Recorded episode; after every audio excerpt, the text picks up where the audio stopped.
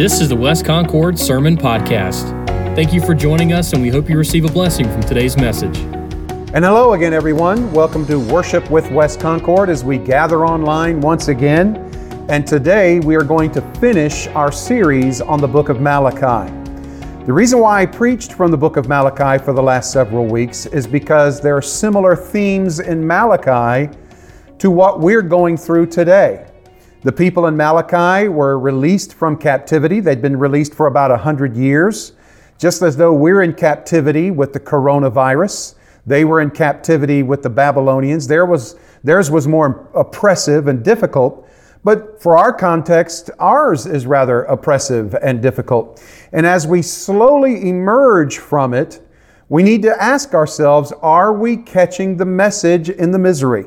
And the whole idea with of preaching from the book of Malachi was so that we could see how the children of God responded and reacted to their liberation, and they didn't do well. We want to do better than that. We want to learn from them. And Malachi has, as you've seen, some harsh statements in it because God is very serious about the disposition of His people. But at the same time, we also see the aspect of God that is gracious and the reason he wrote this book and sent it through Malachi so, was so that he could draw his people back unto himself again. And uh, so that's what we hope. We hope that we avoid the complacency and laziness that the nation of Israel experienced when they were released. We hope that as we are released from our captivity, we as the people of God will be transformed, changed, and the better for it. Now, this morning or this afternoon or whenever you're watching, we are looking at the conclusion of the book of Malachi as we see God trying to take us back to His ultimate normal. Because that's our goal right now is to get back to normal. And uh, we want to climb out. We want to get back to normal, get back to our jobs, our schools, and so forth. We want to be able to go to the mall, the grocery store, out to eat, all of those things. But what is God's ultimate normal?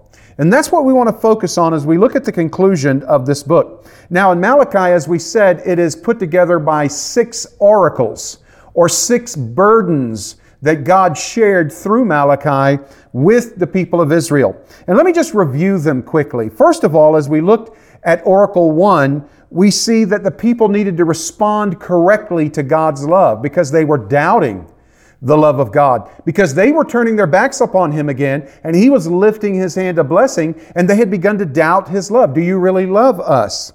The second oracle dealt with honoring God. They needed to honor God with their lives, but they had gotten so lazy and so lax that they were only half serving him. They were offering the send offs and the cast offs of their offerings. They were only doing uh, just whatever needed to be done to get by. So they were struggling with that. The third oracle dealt with the faithfulness of God's people. God needed his people to be faithful to him, and specifically the priesthood to be faithful to him. Not only that, but the fourth oracle dealt with the cynicism that arose because of their unfaithfulness. You know, when you begin to take your eyes off of God, and you look at all the problems in the world and all the inequities in the world, you get to wonder, where is God? Why isn't He doing something? And so cynicism against God arises. The fifth oracle dealt with their obedience to God.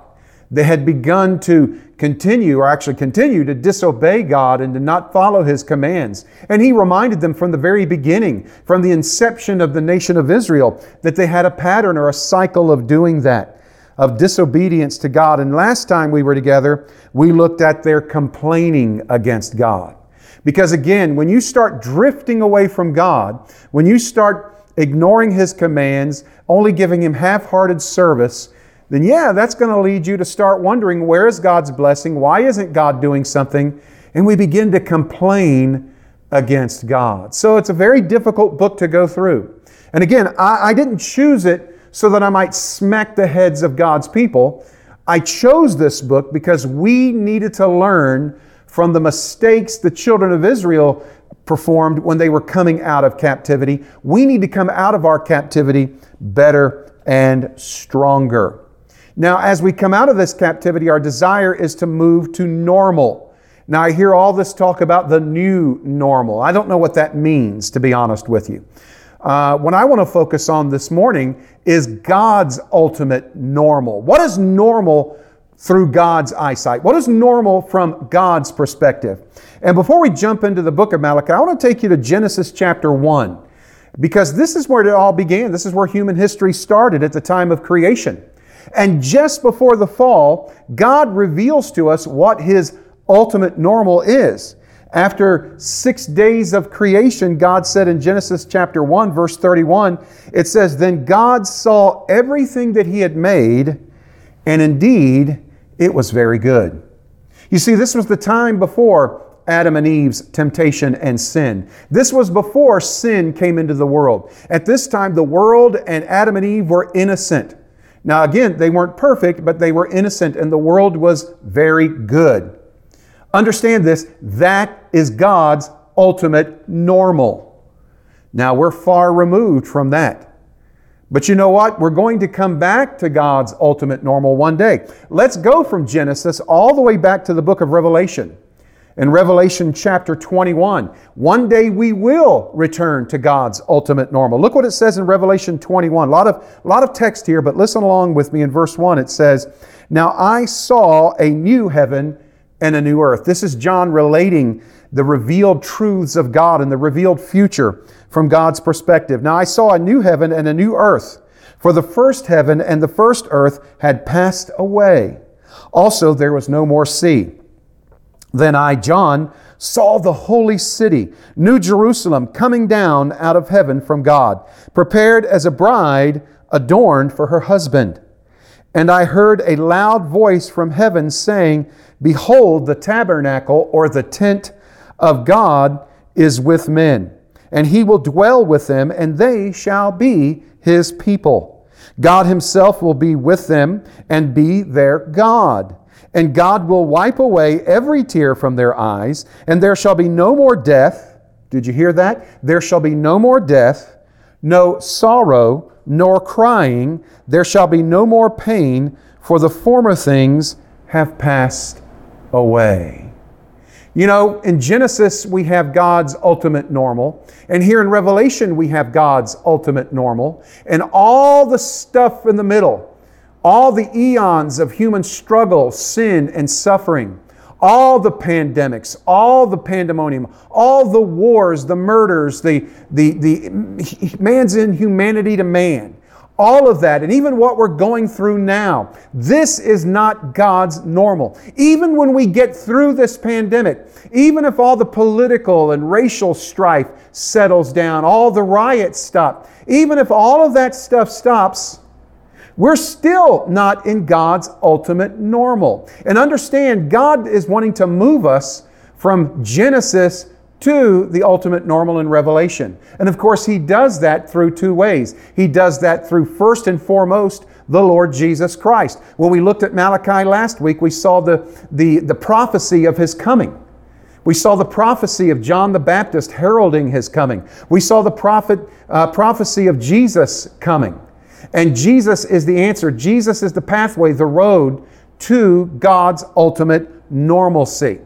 But even though we know Jesus now as our Savior, we're still struggling with the sin, strife, and all the sorrow of the world. We're not at that ultimate normal yet. But God wants us to get us as close to that as possible. That's why He's given us His Word. That's why He chided and encouraged the children of Israel back in Malachi's day. That's why He's bringing us through all of the strife and turmoil today, because God is trying to get our attention, turn us around, maybe turn us inside out, get us to let go, get us to hang on, and trust Him and realize as much of His ultimate normal as possible. And so keep that in mind as we dive into the last chapter of Malachi this morning and we conclude this message. So pray with me as we get ready to do that. Our Heavenly Father, we are grateful for the privilege of being together again. We thank you, Lord, that through technology and such wonderful gifted people in our ministry, that we are able to come to you and, and before you with this message, and you're able to get it out to those who need to hear it. And Father, I pray for the listeners, I pray for those who are watching, that Lord, they would look beyond the inadequacies of this all too human speaker, and that Father, they would gain the message that you would have for all of us. Father, I pray that we would hold on to the idea that yes, there is still hope, and that hope is in Jesus. And you're wanting to take us to that new, that ultimate normal of godliness, righteousness, and perfection. But until then, Father, we're here. And we pray that through this COVID virus, through this all this unrest that, Father, we could grow, we can change, we can transform, and get as close to heaven as we can as we walk with you. Strengthen us, bless us, teach us. In Jesus' name, amen. So go to Malachi chapter 4, and we're in the last chapter. And again, we're at the conclusion of this book. And God is going to get very real with us right now. It's not that He hasn't been already, but He's going to bottom line His message to the children of Israel. He needed to remind them that, was, that there was a day of reckoning, a day of accounting coming. Now, we already said in the passage we looked at last week that Jesus is going to come. He is going to bring salvation. He is going to bring hope. And all that fear God, not the complainers, not the whiners, but all that fear God are going to receive blessing and hope. And so he's going to continue this idea of this day of reckoning or this day of judgment, if you will. And we're going to look at two groups again. We're going to look at the godless and we're going to look at the godly. And we're going to see the destiny of both of these groups. And, you know, as I preach, this is a very difficult passage to preach because it talks about the wrathful judgment of God. And today's generation, they just don't want to hear about that. We even have theologians and Christian leaders today who, because of passages just like we're going to look at, they tend to reject or minimize the truths of the Old Testament. And that's unfortunate because the Old Testament is, is, is as much the Word of God as the New Testament. The Old Testament and the New Testament both serve their purposes for God. They are the Word of God, and we must listen to and adhere to both of them in their context. So I want to first of all draw your attention as we look at the godless and the godly. I want you to see the ruin of the godless. Look at chapter 4. We're going to start in verse 1. And he says this He says, For behold, the day is coming. Now listen, burning like an oven, and all the proud, self absorbed, all the proud, yes, all who do wickedly will be stubble. And he's talking about the godless people, those who have rejected Christ, those who have rejected God, those who stand off and sneer at him, those who, who push him away. I want you to notice the, the ultimate condition of the godless. They're going to be like stubble. Notice he said the judgment that is coming is going to be like a burning fire. And he's, he's going to bring this fire, and the godless are stubble. I don't know about you, but if you notice, whenever you get close to some stubble, some brush on the ground with fire, it lights up just like that. And if you let it go, it'll just burn away quickly. You know, whenever you want to start a fire, you get kindling, you get small sticks, you get stubble in order to start that fire. And God says the godless, those who've rejected Him, will be stubble, and His judgment is going to be the fire. No, that does not paint a very pretty and encouraging picture. Some would even say that is ultimately so harsh. It's not the God of grace that we see in the Old Testament. But listen, it is. Because the God of the gracious attitude in the Old Testament is the same God of the judgmental and, and holy attitude in the Old Testament. It's the same God. And you'll also, by the way, see, as we've seen in Malachi, the grace of God over and over, as we'll see again today. And you also see the judgmental nature of God, the judging nature of God in the New Testament, if you just read it closely. So there's no difference between the God of the Old Testament and the God of the New. It's the same God. And he says the ultimate ruin of the godless is this the ultimate condition of them is to be stubble. And he is coming with a burning judgment. Well, when fire hits stubble, what happens? Well, look at the rest of verse 1. And the day which is coming shall burn them up. We see not only the ultimate condition of the godless, but we see the ultimate consumption of the godless. The day which is coming shall burn them up, says the Lord of hosts, and that will leave them neither root nor branch.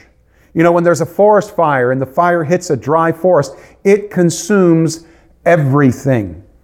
And the godless will be consumed and destroyed in this fire, this judgment. And they will live for eternity, yet separated from God in that judged condition, in that tormented condition, in that burning condition. You see, yes, hell is real. Hell is a real place. Jesus talks about hell more than he talks about heaven in the New Testament. Hell is a real place. It does exist. And the godless, the unsaved, the unrepentant, and this, I get no satisfaction preaching this passage. And we shouldn't celebrate the going to hell of anybody. You know, I can see some people, some believers listening to this and say, well, yeah, that's what some people deserve. All these evil people, they deserve hell. They deserve to burn. Let them go burn. Shame on you for that attitude. We should never celebrate anybody going to hell, no matter how bad or evil they are, because God loves everyone. Titus tells us that God would love to have everybody in heaven. But because of sin and the ultimate rejection of people, they, many, will not make it. They will not get to heaven because they've rejected salvation by grace through faith in the Lord Jesus Christ. So I, I, don't celebrate anybody going to heaven. It doesn't bring me satisfaction. It does, or going to hell rather. It doesn't bring me satisfaction. It doesn't bring me glee. It brings me tremendous sadness. Because again, as I said before, this isn't an us against them. It's a God for all of us. God with all of us, but some reject Him. And even some believers, while they may not spend an eternity in hell, while they may not be ultimately stubble, nonetheless they ally themselves because of their pridefulness, because of their laziness and laxness in their walk. They become not much different than the godlessness. And listen, a lot of the stuff they cherish in this world will be burned up as stubble in God's judgment. So as we look at the at the understanding the, the ruin of the godless, we see their ultimate condition, they're, they're stubble. They're, they're waiting to be burned. Burning is coming, and the ultimate consumption of not only everything they have, but everything that they are, and there will be burning for all eternity.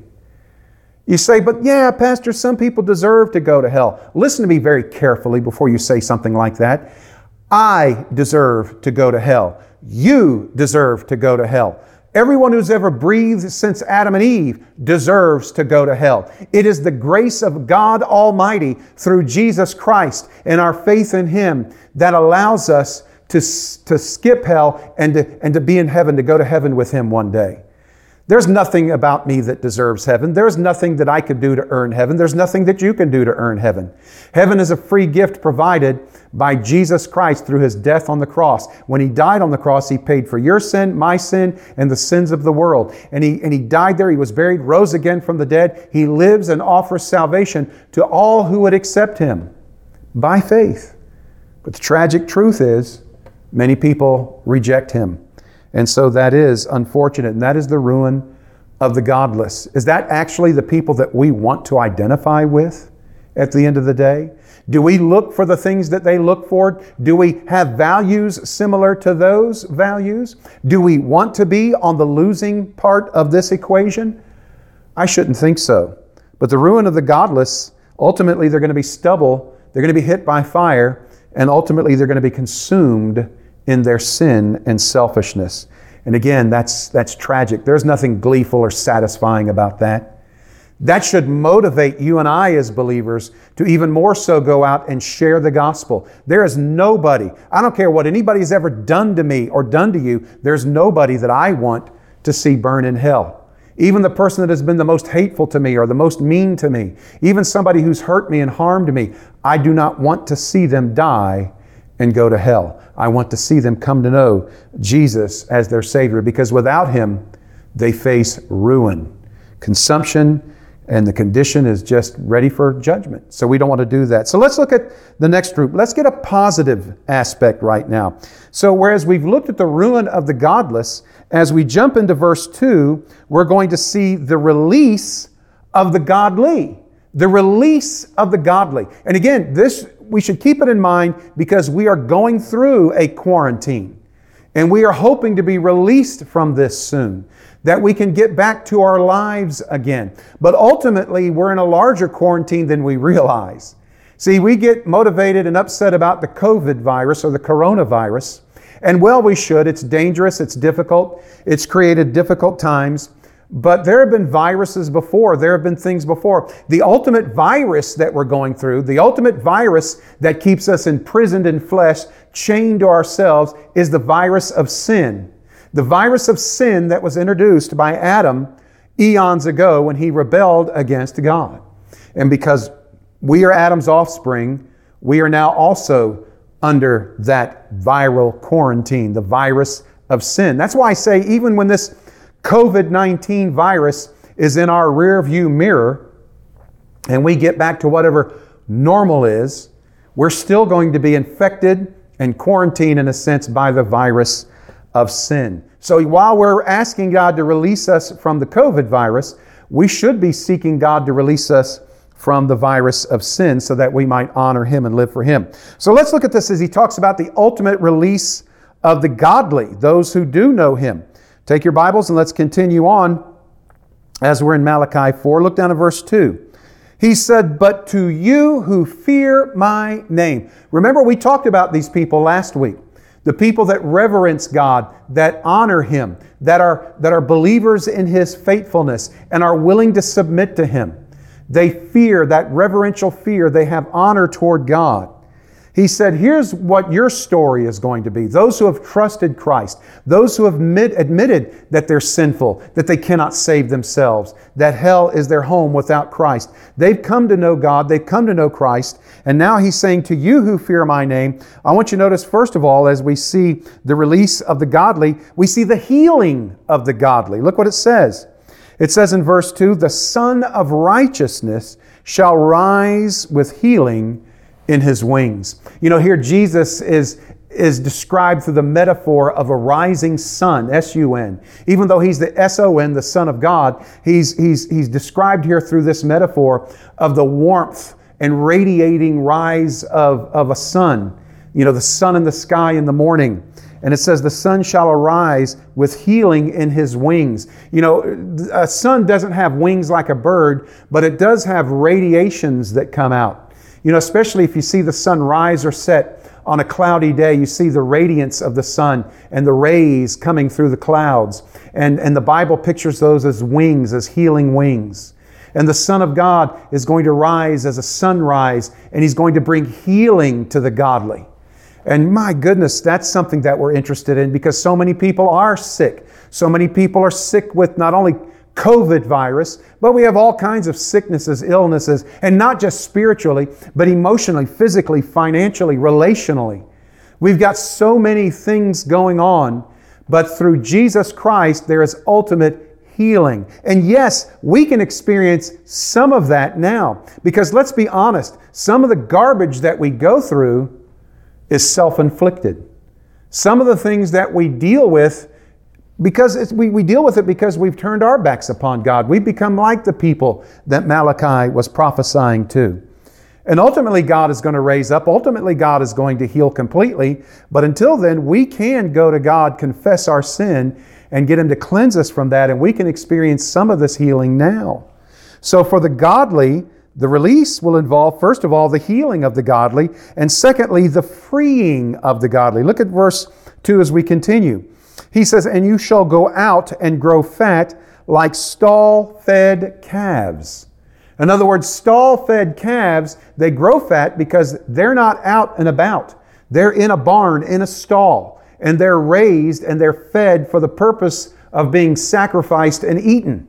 If you had a Big Mac, that was probably from a stall fed calf that they want to fatten up. They want to get plump. So they, therefore, they can slaughter them and make your Big Mac and my Big Mac. And I like, I'm not a vegetarian. I do love a good Big Mac. But the Bible says we shall be like stall fed calves, but we're going to be released. We're going to be out to, uh, to released and be able to go out to pasture. We're going to be out in the sunshine, the healing sunshine. We're going to be out on the plains and the fields, enjoying the things of the new heavens and the new earth that we looked at in Revelation. We're not going to be stuck in a stall fattened up for sacrifice. We're going to be fattening ourselves up in God's beautiful new world that He's going to create. In a sense, He's going to release us and He's going to set us free. And we no longer will be complacent. We will no longer be stuck. We will be no longer imprisoned by our sin and selfishness. Huh, but we're going to be set free to enjoy everything that God has for us. So there's healing, there's freeing, and finally, the saved or the godly will prevail over the ungodly. Look what it goes on to say in verse 3 as we go out, as we're released from the stalls, he said, You shall trample the wicked, for they shall be ashes under the soles of your feet. How are they going to be ashes? Why? Because they're going to be burned up. He says, You shall trample the wicked. And here again, where a lot of people want to go, Woohoo, yay, we're going to win, we're going to. No, this is not what this is about at all. Please don't celebrate the ultimate ruin of the wicked because it's only by the grace of God that we are not one of them. It is only by the grace of God through Jesus Christ and faith in Him that we can be in this second group. It's not that we win against them, it's simply the way God has set it up. It's to remind the wicked look, if you keep rejecting me, you're on the losing side. The losing side. You don't want to be there. And yes, there is a bit of vindication because we live in a culture, we live in a world we have ever since Adam where the wicked seem to prevail. Even today, we have criminals going free, looting and rioting, burning and killing, and nothing seems to be done. We're in a culture that wants to, some of them want to defund the police department completely. We want people who are wicked and evil to prevail. And it smothers out the, the, the, le- the legitimate pro- uh, protests that need to go on. You know, there are people legitimately protesting grievances and difficulties. They should be allowed to do that, and we should hear them. But the only problem is the sound of violence and hatred and wickedness has drowned out legitimate protests. There are people that rip off people in business deals. There are people that steal, kill, maim, and destroy. And yes, one day God is going to make them pay. God is going to make the believers and, and, and the people who trust Him prevail. And so there is a certain sense of vindication. But again, let me encourage you not to celebrate the ruin of the, of the ungodly. And yes, we will trample them under our feet. And it says, On this day that I do this, says the Lord. When He does this, this is going to be what happens. Again, I don't celebrate the ruin of the wicked, but I do celebrate the release of the godly. I celebrate the healing, the freeing, the prevailing that's coming. And I, and I beg you, if you're watching, I beg you to be with us in that. I beg you to fear God and come to Him for His grace. And so we see two groups. We see the ungodly, who, through the judgment of God, will be ruined. And it's sad and it's terrible. Ultimately, they're going to be stubble, they're going to burn, and they'll be consumed by God's judgment. But the godly will be released, released from our sin prisons, released from our self prisons, we will re- be released to enjoy the blessings of God's new heaven and new earth. There'll be healing, there'll be, there'll be liberty, and we will prevail over the ungodly. So, as we finish out this passage today, God leaves us with a reminder. Now, understand, Malachi is the last prophetic message to his people, to God's people, for another 400 years. They will not hear another prophetic word. They will not hear from another legitimate prophet until John the Baptist comes on the scene and heralds Jesus Christ. So, this is the last word to his people. And this is also, you know, sometimes God gives us one more chance while we're still in this world. God wants our attention. So let's look, first of all, He gives them a last challenge. And here's the reminder from God. One last challenge. He says this in verse 4. He says, Remember the law of Moses, my servant, which I commanded him in Horeb for all Israel with statutes and judgments. So, what is that last challenge? He wants us to remember the Word of God. Specifically, he wanted the children of Israel in Malachi's day to remember the law of Moses because they were slacking away from it. They were being lazy. They weren't adhering to it like they should have. And I can hear it already being said out there well, Pastor, we're not under the law of Moses anymore. That has nothing to do with us. Specifically and technically speaking, you are correct. But nonetheless, while we are not under specific laws that deal with Israel, we do need to adhere to the general moral principles contained in them. You know, I read a book by a very well known and popular Christian author that says we really don't need the Ten Commandments anymore. I'm going to tell you that was a very irresponsible thing for him to say. Because the Ten Commandments are just as valid today as they were 3,500 years ago when God first delivered them to Moses. Those Ten Commandments, somebody who also once said, well, those are just to please God and make Him happy. They have nothing to do with the people around us and getting along. That's bogus because six out of those Ten Commandments deal with getting along with your fellow human being. Deals with getting along with people, not stealing from them, not longing for their spouse, not, not being ugly to your mother and father, all those things. Go back and read them. You know, they might have been specifically given to the nation of Israel, but they're also generally applicable today. As a matter of fact, if we kept the Ten Commandments, now we couldn't keep them to be saved. Ten Commandments won't save you. But as believers, as not only just children of God through faith in Christ, but even the unsaved person is a creation of God. And God is the owner, operator of humanity, and He has set the instructions. Listen, if humanity kept just those Ten Commandments, we wouldn't be experiencing the fraction of the problems we're experiencing today. This is not a battle between Old Testament or New Testament. This is not a battle between Jew and Gentile and what Moses said and what Jesus and Paul said. No, no, no. God's Word is God's Word from Genesis to Revelation. It starts with God's ultimate normal, and the whole idea of the Bible and the, and the story of Christ is the redemption of humanity so that we might go back to that ultimate normal that we read about in Revelation. So, in this last reminder from God, this last challenge, he tells us that we need to be faithful to His Word. Not just the Old Testament, not just the Ten Commandments, but the Bible, the Old Testament and New Testament together, both equally the Word of God. If we're going to draw ourselves out of the confinement of sin, the COVID virus of sin, then we need to be faithful and obedient to His Word. It was good enough for Malachi's people in his day, and it's the same message for us today.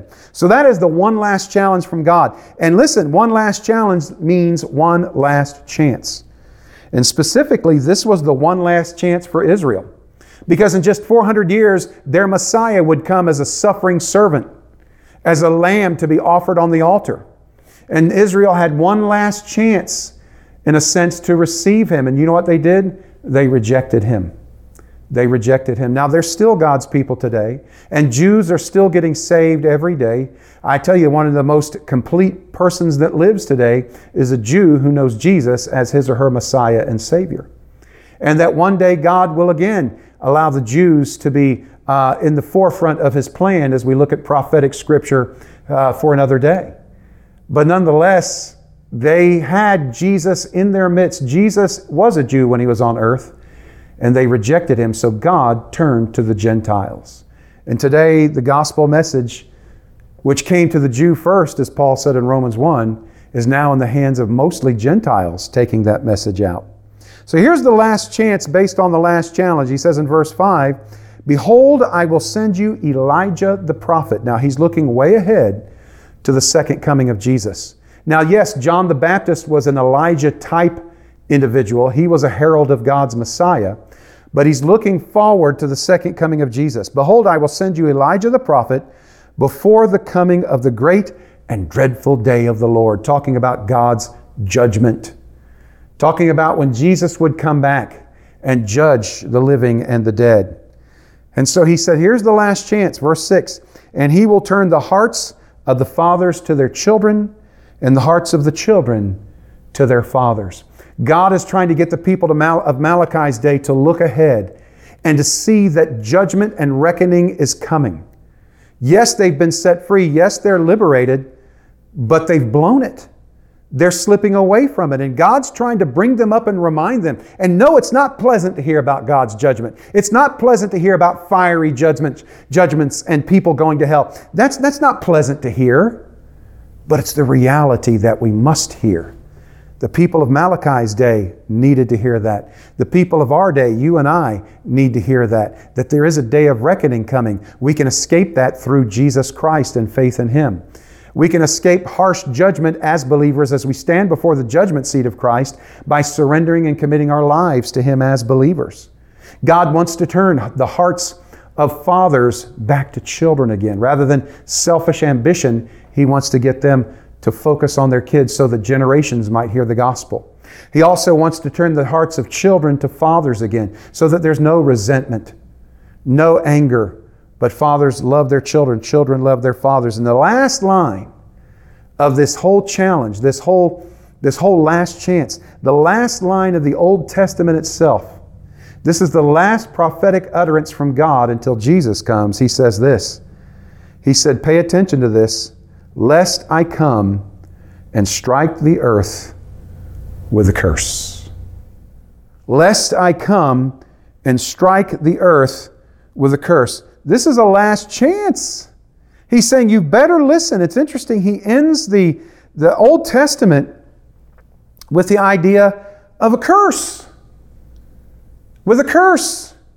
But as we went from Genesis to Revelation earlier in this message, let me pop back over to Revelation. I don't have it up on the screen or anything, but you can look it up on your own. But in Revelation 22, I want you to notice as you read it, you can go and look at it on your own, verses 20 and 21 of Revelation 22, the last lines of the New Testament. He says this He who testifies these things says, Quickly or surely I am coming quickly. Jesus is coming quickly. Amen. Even so, come, Lord Jesus. And here's the last line of the New Testament it says, The grace of our Lord Jesus Christ be with you all. Amen.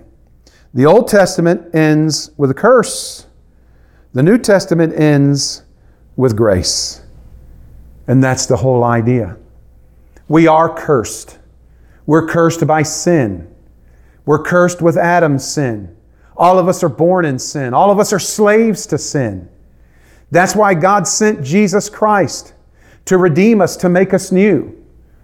But the fact of the matter is, we're going through a COVID 19 virus we're going through political corruption, media corruption, upset political unrest, racial unrest, human unrest, and anger, riots, looting, all of this stuff because we're under a curse.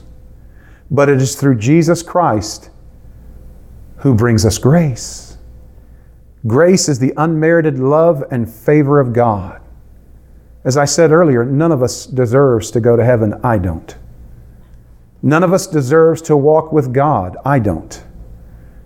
But just like Malachi's people, God is saying, look, liberation is possible. He liberated them from the Babylonians, but they, they didn't take advantage of it. God wants to liberate us, at least in the immediate sense, from this COVID virus. He brought it, He allowed it, it's happening. Why? Because He wants us to do something with it. He wants to change us. He wants to get our attention. He wants to transform us and make a better church, a better people, a better world. He sent a curse, but He also sends the grace of God through Jesus Christ. So I'm asking you, believers who are watching this, one more time, go back and read the book of Malachi, short four chapters, it's short. But ask yourself what you and I are going to be like after this virus is over. Are we going to go back to normal? And I'm not just talking about the malls, the schools, the jobs. I'm talking about spiritually. Are we going to be like we were before, going to church when we feel like it, giving when we have spent everything and spent our best and done our best, and then giving God, His church, His ministry second, third, fourth best? Are we going to treat God cavalierly? You know, when all this virus started up, people complained that the government was shutting the churches down. Let me tell you a little secret. God's people were shutting the churches down long before their government got hand, their hands on it. Because we weren't showing up to church. We'd rather go to the lake, to the mountains, to the ball game. We didn't feel like going to church. We were up late Saturday night. We didn't feel like worshiping God. Let someone else work in the nursery. Let someone else sing in the choir. I've got too much to do. I'm too busy. I'm going to tell you, it is because of that attitude that God has allowed stuff that is going on to go on. And I believe God is pulling us up, wringing us out, and wanting to know what we're going to be like when it's done. Malachi had six oracles, burdens to share with the people. But you go back and you read those six oracles. They're, they're tough, they're strident, they're hard, they're harsh. But in each time, God also says, Come back. He calls the people of Israel back. He reaches His hand of grace to them to bring them back. He loves them and longs for them. And it's the same way now. God, through His Word, even though we're going through harsh times that He has allowed to come, God is reaching out to you and I with His hand of grace. So I ask you specifically, West Concord Baptist Church, what are we going to be like when all of this is over? What are we going to be like when we're able to bring everybody back in again? Are we going to go back to the way we were? Bless God, I hope not. I hope our church becomes on fire, transformed, and excited about the things of God. I hope we become a church that has never been seen in this property before. I hope West Concord looks so different, and I'm talking about a good different. I hope we draw closer to God's ultimate normal than the new normal the world has prescribed. So let's finish this up this morning. James Denney, who was a preacher back in the late 19th, early 20th century, speaking of the judgment of God, the reckoning of God, the great equalizing of God, he says this All that we have hidden shall be revealed. The things that we have done in the body will come back to us, whether good or bad.